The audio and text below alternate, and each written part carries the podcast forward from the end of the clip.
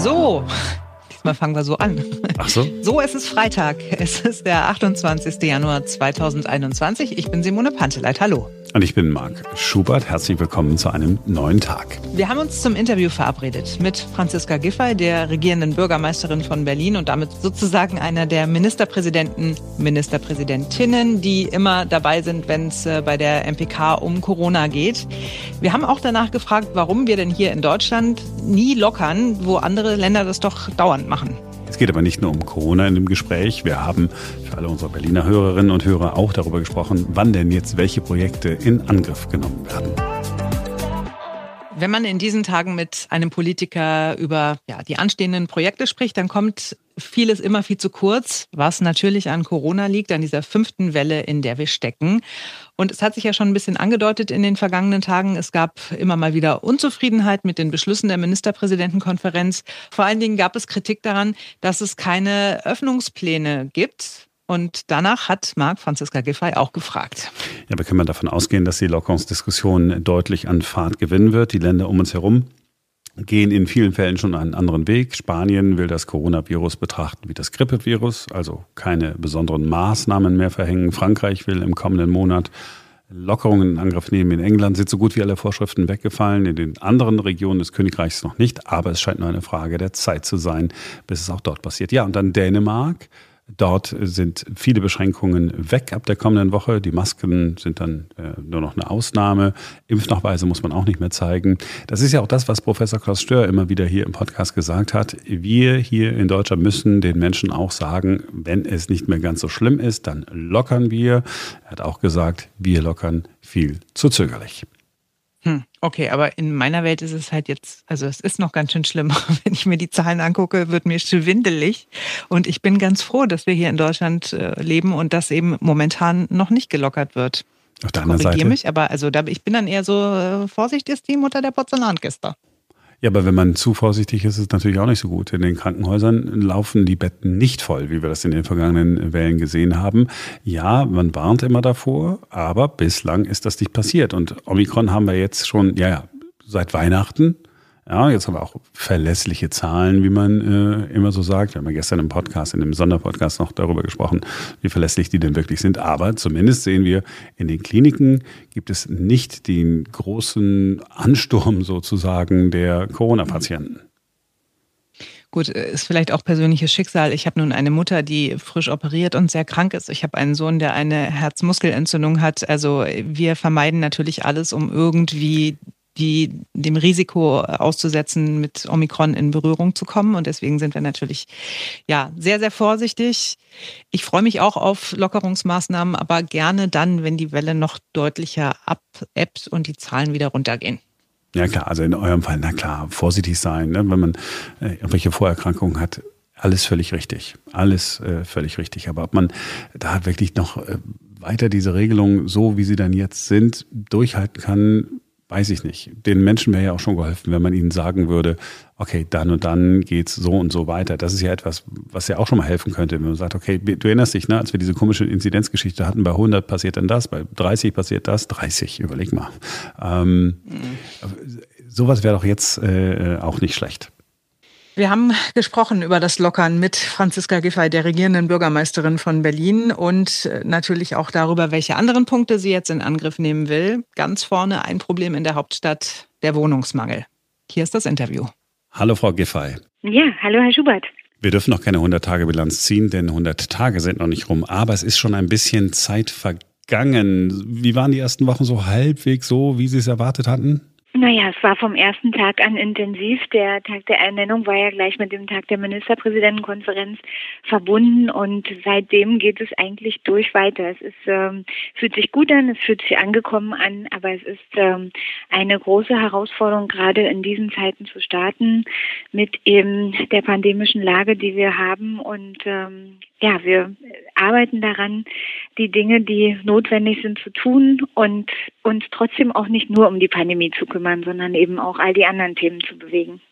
Ja, denn Sie haben sich ja einiges vorgenommen. Kommen wir auch gleich noch drauf. Beginnt denn Ihr Tag morgens gleich mit den aktuellen Inzidenzen, Hospitalisierungsinzidenz? Ach nee, auf Hospitalisierungsinzidenz muss man ja gar nicht mehr so gucken. Ne? Das sind ja Zahlen, die so alt sind, oder? Also der Tag beginnt schon immer mit der aktuellen Statistik der Corona-Zahlen. Es beginnt mit der Presselage und ähm, es beginnt eben damit, dass ähm, wir uns hier darüber besprechen, wie die Schwerpunkte des Tages der Woche laufen. Ich habe äh, jeden Morgen eine Runde mit meinem Team, wo wir ähm, genau den Plan auch festlegen und natürlich prägt im Moment extrem, wie hoch äh, ist die Inzidenz, wie hoch sind die Impfzahlen.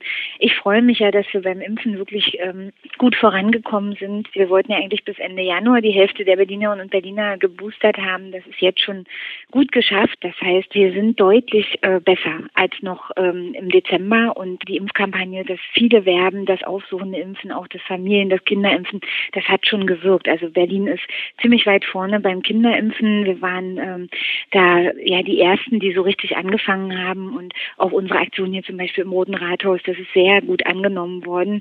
Und ich bin auch sehr beruhigt darüber, dass wir bei den über 60-Jährigen über 90 Prozent geimpft haben. Und da liegen wir deutlich über dem Bundesdurchschnitt. Das ist schon ähm, nochmal zusätzliche Sicherheit, die Tatsache, dass die Älteren eben weit über 90 Prozent geimpft sind. Ja, die 90 Prozent sind ja besonders wichtig, auch wenn man so nach Israel guckt. Das sind ja fast israelische Zahlen, möchte ich sagen. Ja, es ist ja wirklich gut. Ja. Wenn es überall so wäre, wäre es gut. Ja, in der ja. Tat. Trotzdem haben wir natürlich diese hohen Inzidenzwerte hier. Das hat auch ähm, mit dazu geführt, denke ich, können Sie gleich was dazu sagen, dass Sie gesagt haben, hier in Berlin, ah, ich hebe die Präsenzpflicht auf oder wir als Senat heben die Präsenzpflicht auf. Hat ein bisschen äh, für Verwirrung äh, gesorgt, ist aber kein Kurswechsel im klassischen Sinne. Sie haben einfach nur gesagt, äh, wir überlassen es den Eltern die Entscheidung. Also im Prinzip bleibt alles, wie es ist. Die Schulen bleiben geöffnet, das Betreuungs- und Beschulungsangebot wird gesichert, das Testen wird intensiviert, der Schulbetrieb kann normal stattfinden. Der einzige Unterschied ist, wenn die Eltern sagen, ich möchte mein Kind aus der Präsenz rausnehmen, dann müssen sie das nur anzeigen in der Schule mit einem äh, Entschuldigungszettel, bekommen dafür eine Bescheinigung, die sie auch dem Arbeitgeber vorlegen können. Und es wird eben dann keine Schulversäumnisanzeige oder sowas erstellt, sondern eine Bescheinigung, dass das Kind rausgenommen ist. Es ist die Möglichkeit, Möglichkeit zu wählen. Und das ist etwas, was wir gemacht haben, einfach um Eltern, die Sorge haben, aus welchen Gründen auch immer, die Möglichkeit zu geben, darüber zu entscheiden für ihr Kind. Aber das Grund- und Regelangebot ist der Präsenzunterricht. Und dabei bleibt es auch, und das ist mir auch sehr wichtig, wir brauchen das schulische Angebot für die Kinder und wir brauchen auch die Betreuung für die Kinder und Jugendlichen. Und wir werden alles dafür tun, dass dieses Angebot auch aufrechterhalten bleibt. Und wir haben ja jetzt gesagt, nach den Februarferien bekommt äh, jedes Kind jeden Tag einen Test. Wir geben auch mit der Zeugnisausgabe einen Test für zu Hause mit, der dann am Sonntag vor Schulbeginn gemacht werden kann so dass wir da also auf der sicheren Seite sind, Maskenabstand, das bleibt alles. Es ist lediglich das Angebot an die Eltern, zu sagen, ihr könnt es auch selber entscheiden. Und wenn in einer Klasse eben wirklich ein Kind positiv ist, dann muss das Kind natürlich auch nach Hause. Also kranke Kinder gehören nach Hause und nicht in die Schule. Und das tägliche Testen ermöglicht ja, das auch zu wissen. Und die, die eben nicht krank sind, sind in der Schule. Die, die krank sind, sind zu Hause. Und wenn Eltern sagen, ich fühle mich aber unwohl oder äh, möchte das aus Vorsichtsmaßnahmen lieber so entscheiden, dann haben die Eltern diese Möglichkeit. Und das machen wir jetzt bis Ende Februar. Und ich denke, dass wir dann auch über den Peak rüber sind, was die Infektionszahlen angeht. Diese Infektionszahlen, die wir dann da hören, die sind ja eigentlich nicht mehr dieselbe Währung, wie sie zu Anfang der Pandemie waren. Das ist auch etwas, was Sie ja. immer wieder gesagt haben in den äh, vergangenen Tagen. Leute, äh, ja, mag sein, dass äh, es Infektionen gibt, aber nein, es gibt diese schweren Verläufe nicht, auch dank äh, der Impfung, auch wenn wir nicht hundertprozentig genau. da sind, wo wir wollen.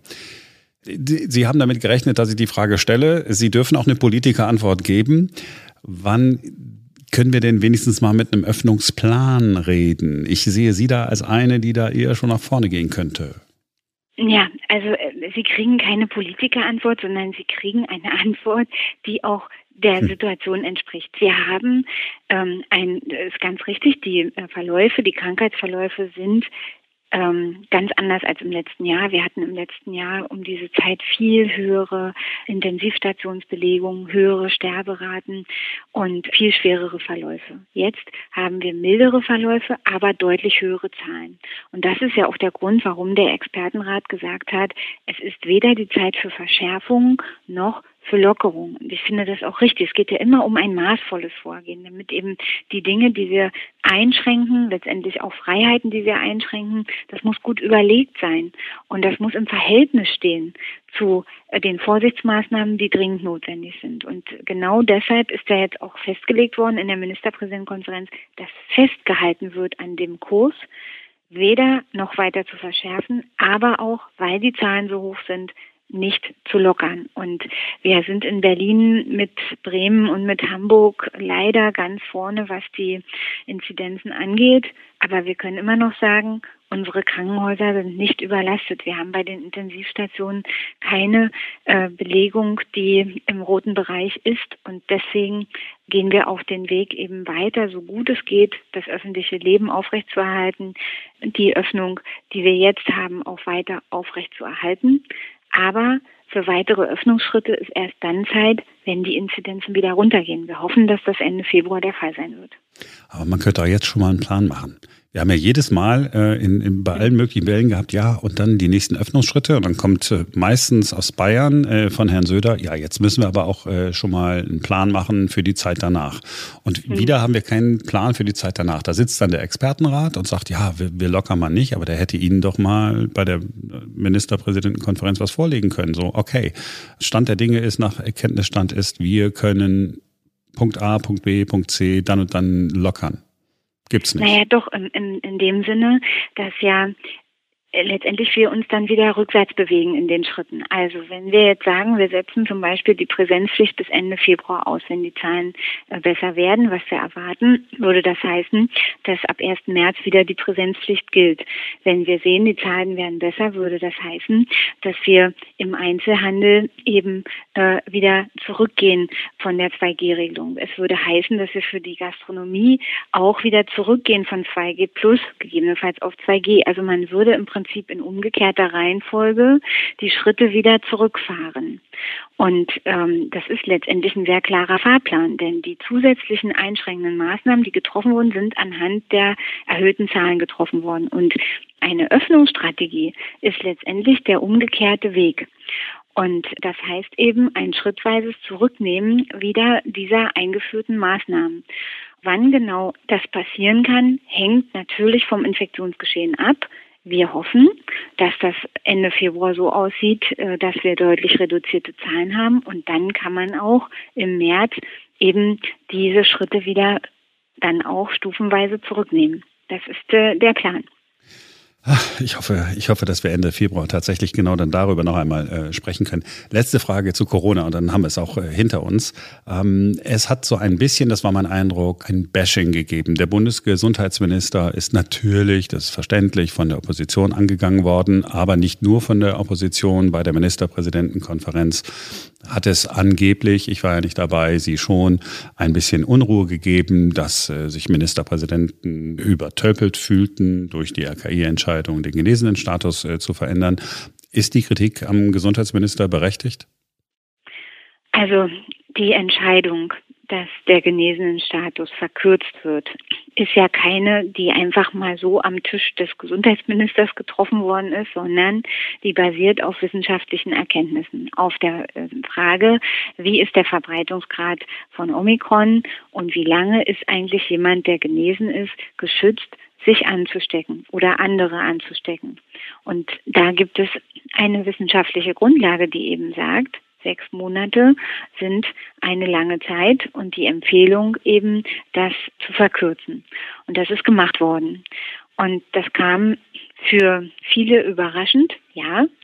Aber es ist keine Entscheidung. Ich finde das immer schwierig, so zu tun, als würde da aus der hohlen Hand irgendwas entschieden werden, sondern das ist ja aufgrund der neuen wissenschaftlichen Erkenntnisse so gemacht worden. Und das finde ich wichtig, dass wir uns auch in dem, was wir politisch entscheiden, schon auch orientieren an dem, was uns diejenigen, die sich jahrelang mit Infektionsgeschehen, mit diesen ganzen wissenschaftlichen Fragen auseinandergesetzt haben, auch raten.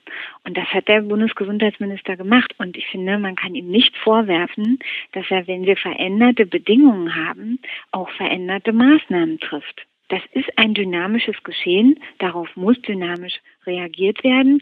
Und das jetzt zum Vorwurf zu machen, da haben Sie nächstes Mal äh, dann die umgekehrte Diskussion, warum hier nicht flexibel genug und schnell genug auf veränderte Vor- und Rahmenbedingungen reagiert worden ist. Also das ist der Klassiker von, äh, wie man es macht, ist es verkehrt.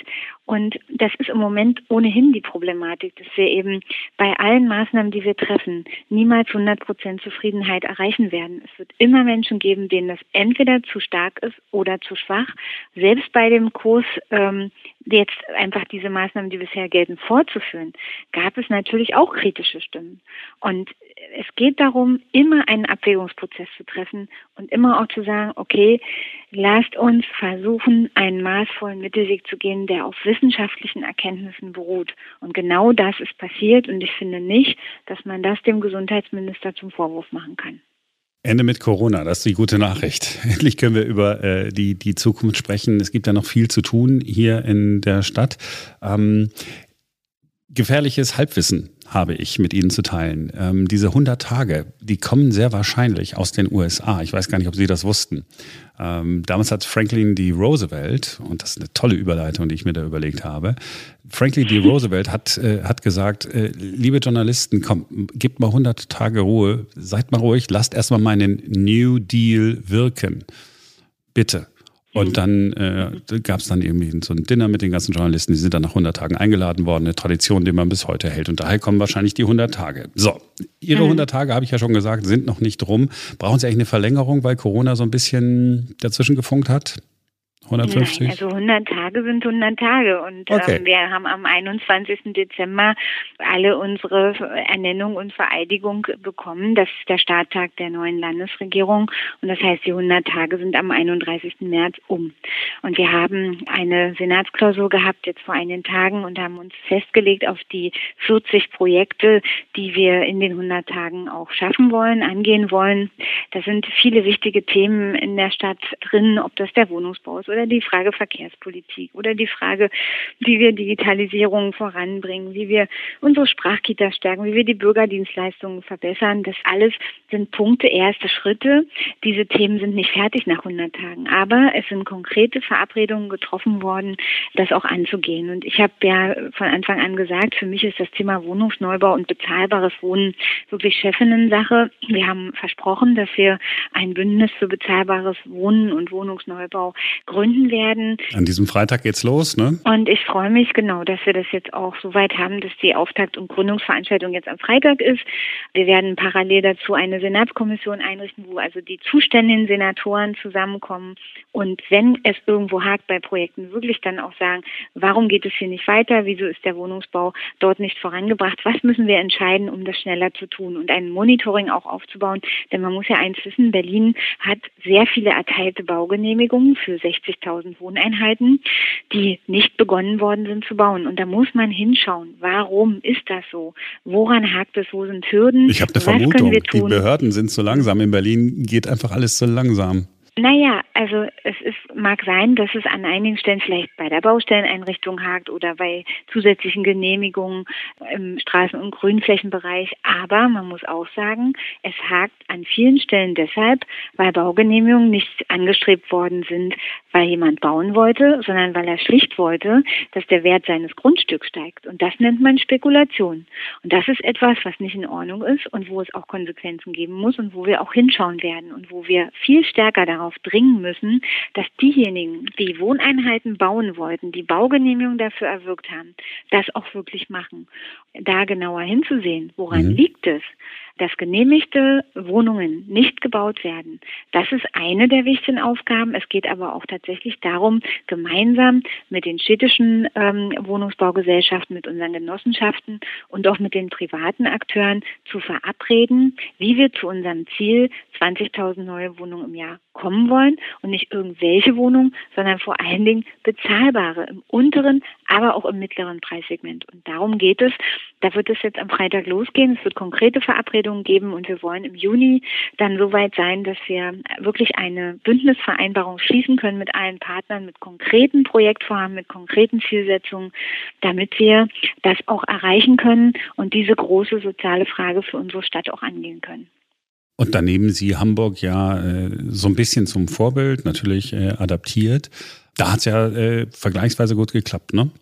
Die Hamburger haben das in der Tat gut gemacht und das Modell der Senatskommission, also dass wir aus ähm, dem äh, Kabinett, aus der Landesregierung sozusagen eine Kommission bilden, wo die Senatoren drin sitzen, die da auch mitzusprechen haben, äh, Finanzen, Verkehr, ähm, der ganze Bereich Soziales, aber auch natürlich Stadtentwicklung.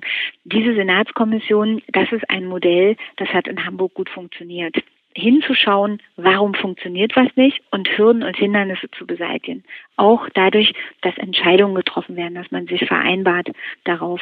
Und ich finde schon, ähm, wir sollten uns anschauen, was hat woanders gut funktioniert, was können wir auf Berlin übertragen, damit wir da schneller werden und damit wir diese Ziele auch erreichen können. Kai Wegner, den Sie gut kennen. Er sagt, ich will, dass die Stadt endlich funktioniert. Das ist etwas, was Sie äh, auch immer gesagt haben. Das ist äh, relativ leicht, das einfach zu postulieren. Er sagt, wir brauchen einen Verfassungskonvent für eine Verwaltungsreform. Also einmal alles komplett neu regeln. Wir haben im Wahlkampf, wir beide auch schon mal äh, darüber gesprochen.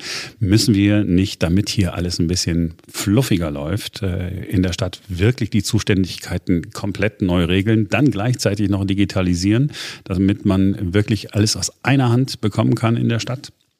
Hm. Also es ist in der Tat so, dass Zuständigkeiten, Aufgabenverteilungen besser geregelt werden müssen. Deshalb haben wir uns auch vorgenommen, dass ähm, wir ein neues Gesetz machen werden über die Aufgabenverteilung in der Berliner Landesverwaltung zwischen Bezirken und dem Senat. Natürlich werden dabei auch Verfassungsfragen eine Rolle spielen, aber ich muss Ihnen ganz ehrlich sagen, ich möchte nicht vier Jahre Selbstbeschäftigung machen und am Ende einen Bericht, der dann äh, unverrichtete Dinge in irgendein Regal geräumt wird. Wir müssen schneller sein und bei allen Formen von Beteiligung, Konventangelegenheiten und so weiter muss es immer darum gehen, was können wir jetzt zügig tun um die Arbeit in den Bürgerämtern zu beschleunigen, um mehr digitale Serviceleistungen anzubieten. Wir haben ja mittlerweile 41 Produkte der Verwaltung, die schon digital sind. Aber das wissen viele Leute auch gar nicht. Das Weil man es nicht spürt. Ich spüre es irgendwie nicht. Ja, genau. So, genau. Sie spüren es nicht. Und das ist, also denken Sie mal ans, ich habe ja auf Bundesebene mich da sehr intensiv beschäftigt mit den Familienleistungen, die wir digitalisiert haben. Denken Sie mal ans Elterngeld digital. Das gibt es schon, auch den Kinderzuschlag digital, wird in Berlin umgesetzt. Die nächsten Schritte müssen sein, dass wenn ein Kind geboren wird, dass Sie die Geburtsurkunde, Elterngeld, Kindergeld, Kinderzuschlag eben in einem beantragen können. Da werden auf Bundesebene die Rahmenbedingungen gesetzt. Was müssen wir in Berlin umsetzen. Und auch unsere, sag ich mal, Topseller, die äh, Ausweise, die Verlängerung ähm, von zum Beispiel Anwohnerparkvignetten. Ihr Lieblingsprodukt Oder, sozusagen, ja. ja, naja, was heißt Lieblingsprodukt? Es geht einfach darum, wir müssen uns anschauen, was brauchen die meisten Leute in der Stadt, wenn sie mit der Verwaltung in Kontakt kommen. Da geht es um Kfz-Zulassung, da geht es um Personalausweise, da geht es vielleicht auch mal um die Anmeldung beim Standesamt. Und diese Top-Produkte, wo wirklich die meisten Leute auch einen Bedarf haben, dass sie hier zügig bearbeitet werden. Das sind die Top-Produkte für die Digitalisierung. Und natürlich muss man sich parallel zur Digitalisierung anschauen, wie können wir das Verwaltungshandeln generell verbessern und beschleunigen. Es nützt ja nichts, wenn Sie ein nicht gutes Verfahren digitalisieren. Davon ist es ja kein besseres Verfahren. Mhm. Deswegen muss eben Verwaltungsmodernisierung und Digitalisierung Hand in Hand gehen. Und das ist auch der Grund, warum wir einen Chief Digital Officer hier in Berlin eingesetzt haben in dieser neuen Legislatur, der das als Querschnittsaufgabe wirklich für alle Verwaltungen macht. Und ich bin sehr froh, dass wir da einen absoluten Digitalisierungsexperten auch von der Bundesebene gewinnen konnten. Der Ralf Kleindick macht das ja fürs Land Berlin. Und da wird es genau darum gehen, dass wir eben produktbezogen schauen, was ist das, was die Leute wirklich von uns erwarten und wo können wir sehr zügig auch schnell mit digitalen Dienstleistungen besser werden. Und das, was äh, man so hinter den Kulissen hört, wenn das dann nicht funktioniert, sind Sie die Erste, die dazwischen haut. Naja, also ich sag mal, es hat einen Grund, warum der Chief Digital Officer nicht nur ähm, der Senatsinnenverwaltung zugeordnet ist, sondern auch mhm. hier im Roten Rathaus ein Büro hat und das Ganze als Querschnittsaufgabe auch ganz klar deklariert ist. Der Chief Digital Officer nimmt an allen Senatssitzungen teil und das Thema Digitalkompetenz der Verwaltung, aber auch Digitalisierung unserer Leistungen ist ein Querschnittsthema. Ich habe ein großes Interesse daran, dass das funktioniert. Wir werden jetzt in den ersten 100 Tagen mit einer Online-Kampagne anfangen, in der wir unsere 41 schon heute digital verfügbaren Bürgerdienstleistungen erstmal bekannter machen. Da geht es zum Beispiel um Ausstellung von Schwerbehindertenausweisen, von Meldebescheinigungen, aber auch ähm, zum Beispiel von Leistungen für die Einbildungshilfe von Menschen mit Behinderung. Da gibt es schon digitale Leistungen, sind aber noch nicht bekannt genug, müssen wir bekannter machen und auch verbessern und ausbauen. Und darum geht es, dass eben sukzessive weitere Angebote auch online folgen. Ja, und dann die Website auch noch schön machen. Ich, ich werde ja bekloppt, wenn ich auf die berlin.de Seite gucke. Ich, ich, ich, ich komme überhaupt nicht klar. Aber ich, ich habe jetzt in letzter Zeit, muss ich auch sagen, nein, alles gut. Aber auch der, der Chief Digital Officer wird ja auch Apps auf dem Handy haben, wird dann sagen, pass mal auf, wir machen es genauso einfach wie die hier. Genau, stellen Sie sich mal vor, es gibt eine Standesamt-App und Sie können quasi Ihr Aufgebot äh, online äh, von unterwegs bestellen. Das wäre doch äh, eine echt gute Sache. Das wäre sensationell. Und, äh, ja, und solche Sachen, ich meine, wir haben hier in Berlin die größte Startup-Szene Europas. Wir haben über 4000 Startup-Unternehmen, die sich mit Online-Anwendungen beschäftigen. Ja, aber auch dieses eigene digitale Zentrum, die da äh, immer noch mitmischen. Genau, und das zusammenzubringen, die Kraft, die wir in der Stadt an, an digitaler Kompetenz haben, das, was wir in der Verwaltung auch machen müssen und voranbringen müssen und andererseits eben da auch offen zu sein für neue Lösungen und, und neue Ideen.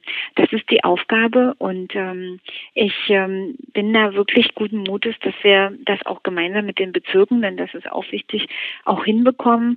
Ich habe letzte Woche im Rat der Bürgermeister auch darüber gesprochen mit unseren Bezirksbürgermeistern. Ich weiß ja, wie es denen geht vor Ort. Ähm, ich bin selber mal Bezirksbürgermeisterin gewesen. Das hilft dann im Verständnis auch dessen, was die Bezirke zu leisten und zu bewältigen haben.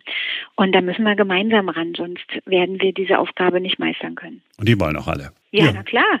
Ja? Also okay. natürlich geht es dann immer um Personal und Ressourcen, das können Sie sich ja vorstellen. Wäre genau meine ähm, nächste Frage gewesen. Ach, perfekt. Na sehen Sie, das wusste ich schon. ja, natürlich, ich meine, was wir nicht haben, ist der Zauberstab und der Geldkoffer. Wir müssen mit den vorhandenen Ressourcen flexibel umgehen. Und das bedeutet, dass es natürlich auch eine Endlichkeit von Personal und Geld gibt. Trotzdem haben wir uns ganz klar darauf verständigt, dass wir uns nicht aus der Krise heraussparen, sondern investieren und dass wir auch im Landeshaushalt eine Steigerung vorsehen. Wir wollen investieren in die Wirtschaftskraft äh, des Landes Berlin, in die Frage, wie wir unsere Verwaltung besser aufstellen können und auch in all die anderen Fragen, ob das Bildungsfragen sind, Wirtschaftsförderungsfragen. Wir wissen, dass durch die Pandemie natürlich auch bestimmte Branchen in der Wirtschaft sehr ähm, gelitten haben. Und da geht es schon darum, auch den Neustart für Berlin zu organisieren. An den Stellen, wo wir eben besondere Einschränkungen auch hatten. Das wird jetzt vorbereitet. Leider sind wir noch nicht in der Neustartphase. Wir sind in der Überbrückungsphase und in der Phase der Überbrückungshilfen auch. Aber wir werden an diesen Punkt kommen. Und dann ist es wichtig, dass wir gut vorbereitet sind. Und ich habe mich heute gerade mit der Chefin hier der Bundesagentur für Arbeit in Berlin und Brandenburg getroffen, die mir auch nochmal sagte, der Arbeitsmarkt sieht gut aus und es ist eine positive Prognose, trotz Corona. Eine positive Arbeitsmarktprognose. Das heißt, wir haben die Chance, auch gut aus der Krise rauszukommen. Und diese Chance, die sollten wir nutzen und alles tun, damit der Neustart dann auch gelingt. Und deswegen nicht aus der Krise heraussparen, sondern investieren. Natürlich müssen wir das maßvoll und verantwortungsvoll tun, aber es wird auch eine Steigerung im Landeshaushalt geben und das ist, glaube ich, eine gute Botschaft auch. Ja, sehr gut. Als regierende Bürgermeisterin hat man ja nicht mehr so den Kontakt zum Volk so richtig, oder? Im Vergleich zu einer als eine Kölner Bürgermeisterin. Wer hat Ihnen denn das erzählt? Weiß ich nicht. Ist das so? Doch, natürlich. Naja, das kommt doch immer auf einen selber an. Wissen Sie, als ich zum Bund gewechselt bin, da haben mir die Leute auch gesagt, also jetzt kannst du ja keinen Kontakt mehr zu, zur Bevölkerung haben.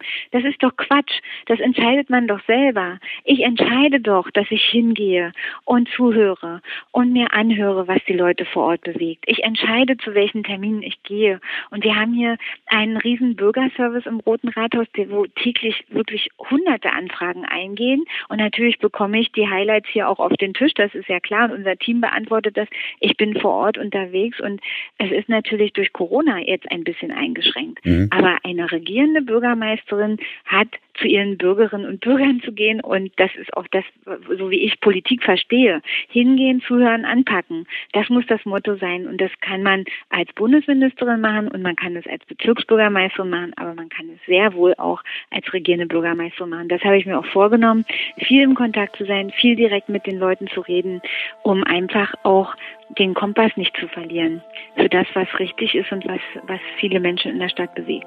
Frau Giffey, haben Sie vielen Dank für das Interview. Ja, sehr gerne. Wir stehen kurz vorm Wochenende und äh, falls ihr noch nicht so richtig wisst, was ihr bei dem Silvetter machen sollt, nochmal die klare Empfehlung, euch die ARD-Doku Wie Gott uns schuf anzugucken. Wir haben ja in dieser Woche schon drüber gesprochen im Podcast. Äh, wir haben mit Monika geredet. Sie ist äh, protestantische Christin. Äh, seit 30 Jahren lebt sie offen lesbisch. Und wir haben sie gefragt, ob es in der evangelischen Kirche genauso krass ist wie in der katholischen Kirche, dass man da diskriminiert wird, dass man äh, um seinen Job gebracht wird, dass man unterdrückt wird. Äh, sie hat gesagt, es hat sich vieles verändert, es hat sich vieles verbessert, aber sie hat uns auch erzählt, wie furchtbar das äh, bei ihr damals war, als sie so Teenager und junge Erwachsene war. Hört euch das unbedingt nochmal an. Dieses Interview ist am äh, Mittwoch bei uns im Podcast gelaufen und auf jeden Fall auch diese Doku in der ARD angucken. Ich bringe das Thema deshalb auch nochmal auf, weil ich mit Monika in Kontakt stehe und sie mir danach ein paar Nachrichten weitergeleitet hat, die sie auf ihrer Facebook-Seite bekommen hat. Wie zum Beispiel Überschrift, es ist dem Herrn ein Gräuel. Unfassbar, dass das jetzt auch noch im Radio kommt. Also da hat sich jemand auf unser Radiointerview bezogen, was ihr im Podcast in der Langversion gehört habt. Ihr landet alle in der Hölle und das mit Recht. Dreckslesbe. Krass, oder? Ich bin davon so, ich bin so erschüttert, wie Menschen, die von sich behaupten, Christ zu sein, sowas schreiben können. Alter Falter, ey.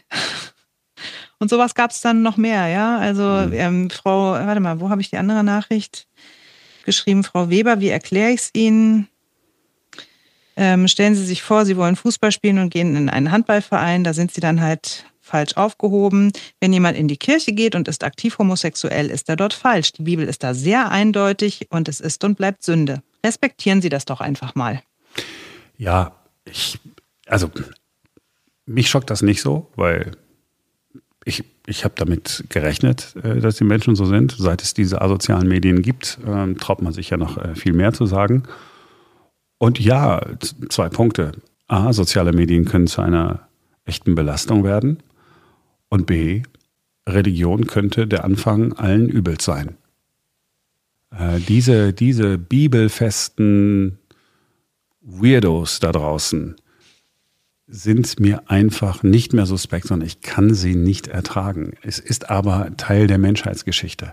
Man hat irgendetwas, an das man sich klammert, das man eins zu eins umsetzt. Da geht es nicht um Nächstenliebe, um irgendetwas. Es geht immer nur um einen selbst. Es geht darum, dass man selber in diesem verdammten Paradies landet, das es noch nicht einmal gibt. Ja, also wir sind da ja unterschiedlich sozialisiert worden. Äh, ich bin tatsächlich. Nein, nein, wir sind nicht unterschiedlich sozialisiert worden. Das ist schon so. Ähm,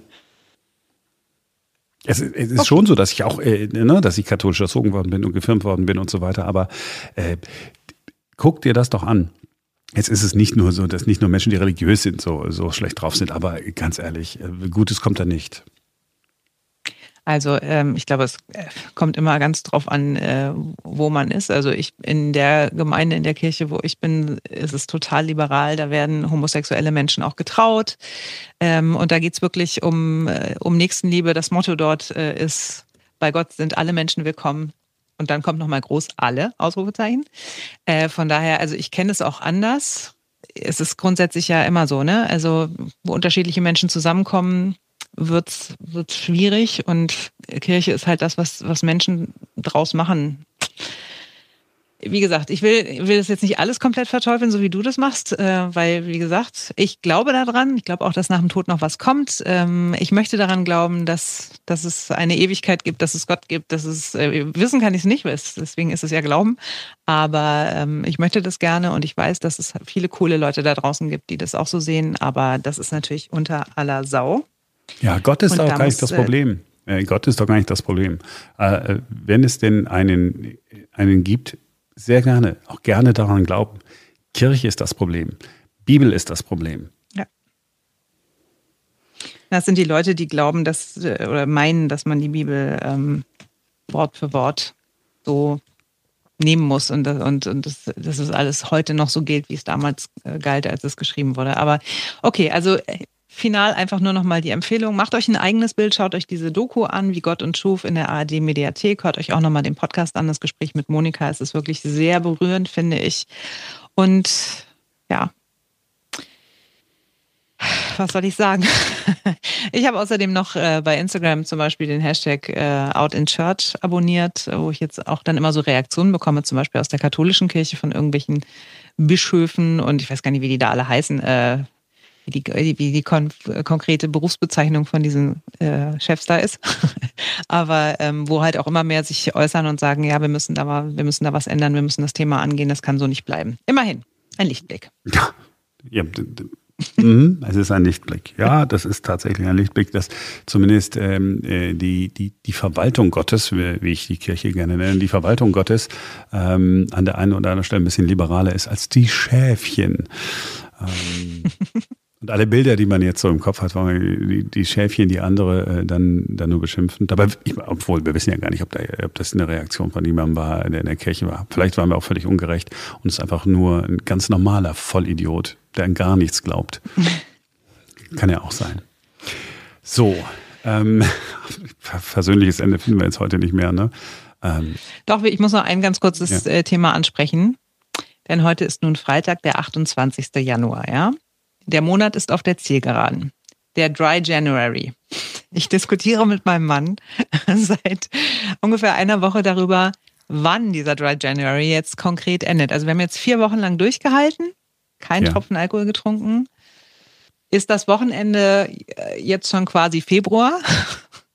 Oder muss man wirklich bis zum 1. Februar durchhalten. Ich frage noch einmal, ähm, wie, ähm, also habt ihr euch vorgenommen, wir trinken jetzt vier Wochen lang nichts oder habt ihr euch vorgenommen, wir trinken den ganzen Januar nichts? Falls ihr euch entschieden haben solltet, vier Wochen lang nichts zu trinken, sind diese vier Wochen heute rum. Solltet ihr euch entschieden mhm. haben, äh, den ganzen Januar nichts zu trinken, der Januar ist noch nicht vorbei, deshalb ist es ja noch nicht der Februar, sondern äh, der Januar. 31. Januar wäre dann der letzte Tag. Ihr könnt also am 1. Februar euch volllaufen lassen. Naja, wir haben gesagt, wir machen Dry January, dann ist es relativ eindeutig. Aber ich wette, es geht allen so, allen, die das sich vorgenommen haben, die denken jetzt an diesem Wochenende drüber nach, ach komm, scheiß drauf. Jetzt trinke ich wieder einen Schluck Wein. Nee, ehrlich, weißt du, ich, ich habe mir überlegt, ähm, das hatte ich schon mal so, ach, eigentlich ganz gut gewesen und äh, ich mache einfach weiter. Ah. Aber gut, dann ist ja, also dein Leben ist ja nun wirklich sehr freudlos, muss man sagen. Ne? also nicht. Ich bin äh, sehr unterhaltsam, ich habe ganz viel Freude an meinem Leben ähm, und ich nehme viel mehr davon wahr. Kein Fleisch, kein Zucker, keine Schokolade, kein genau. Alkohol. So, genau, also Zucker hat mich noch nie begeistert. Ähm, jeder kann gerne, aber alles gut. Gut, ich werde am Montag berichten, ob ich am Wochenende Alkohol getrunken habe oder nicht. So machen wir es jetzt einfach. Ich wollte nur noch mal deine Einschätzung hören. Einschätzung. Es liegt auf der Hand. Es, es, es, es ist einfach nur.